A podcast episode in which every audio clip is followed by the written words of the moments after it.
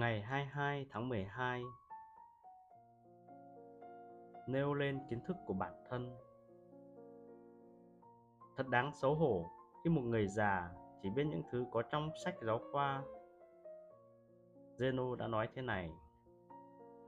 Cleanthe đã nói thế kia. Không. Vấn đề là anh đã nói gì?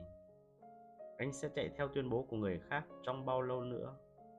Hãy chịu trách nhiệm và đưa ra tuyên bố của riêng anh.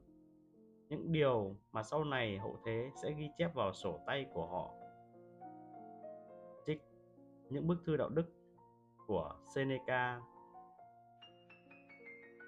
trong cuốn sổ tay ghi chép của mình về chủ đề bất tử. Ralph Waldo Emerson đã phàn nàn khi các nhà văn chỉ múa bút quanh một chủ đề bằng cách dựa vào các câu trích dẫn. Tôi ghét trích dẫn, ông viết. Hãy cho tôi biết bản thân bạn biết gì. Khoảng 20 thế kỷ trước, Seneca cũng đưa ra quan điểm tương tự, trích dẫn và dựa vào những lời thông thái của người khác thì quá dễ. Đặc biệt là khi những người được bạn nhắc đến là những nhân vật vĩ đại. Tự mình nghĩ ra và bày tỏ các suy nghĩ của bản thân thì khó hơn và đáng sợ hơn.